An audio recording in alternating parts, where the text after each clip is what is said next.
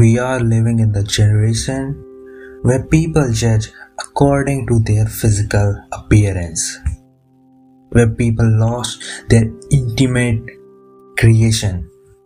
We are living in the generation where people are working on their physical appearance.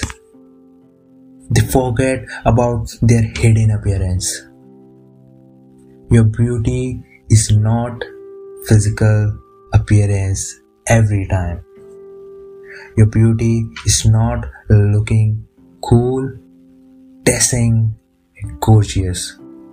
Your beauty is your pure inner soul.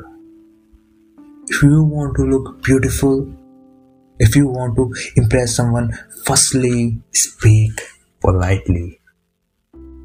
Pure your inner soul. Pure your thoughts. Because your thoughts, nature and feelings reflect your beauty. I'm expressing the beauty of a noble and good man.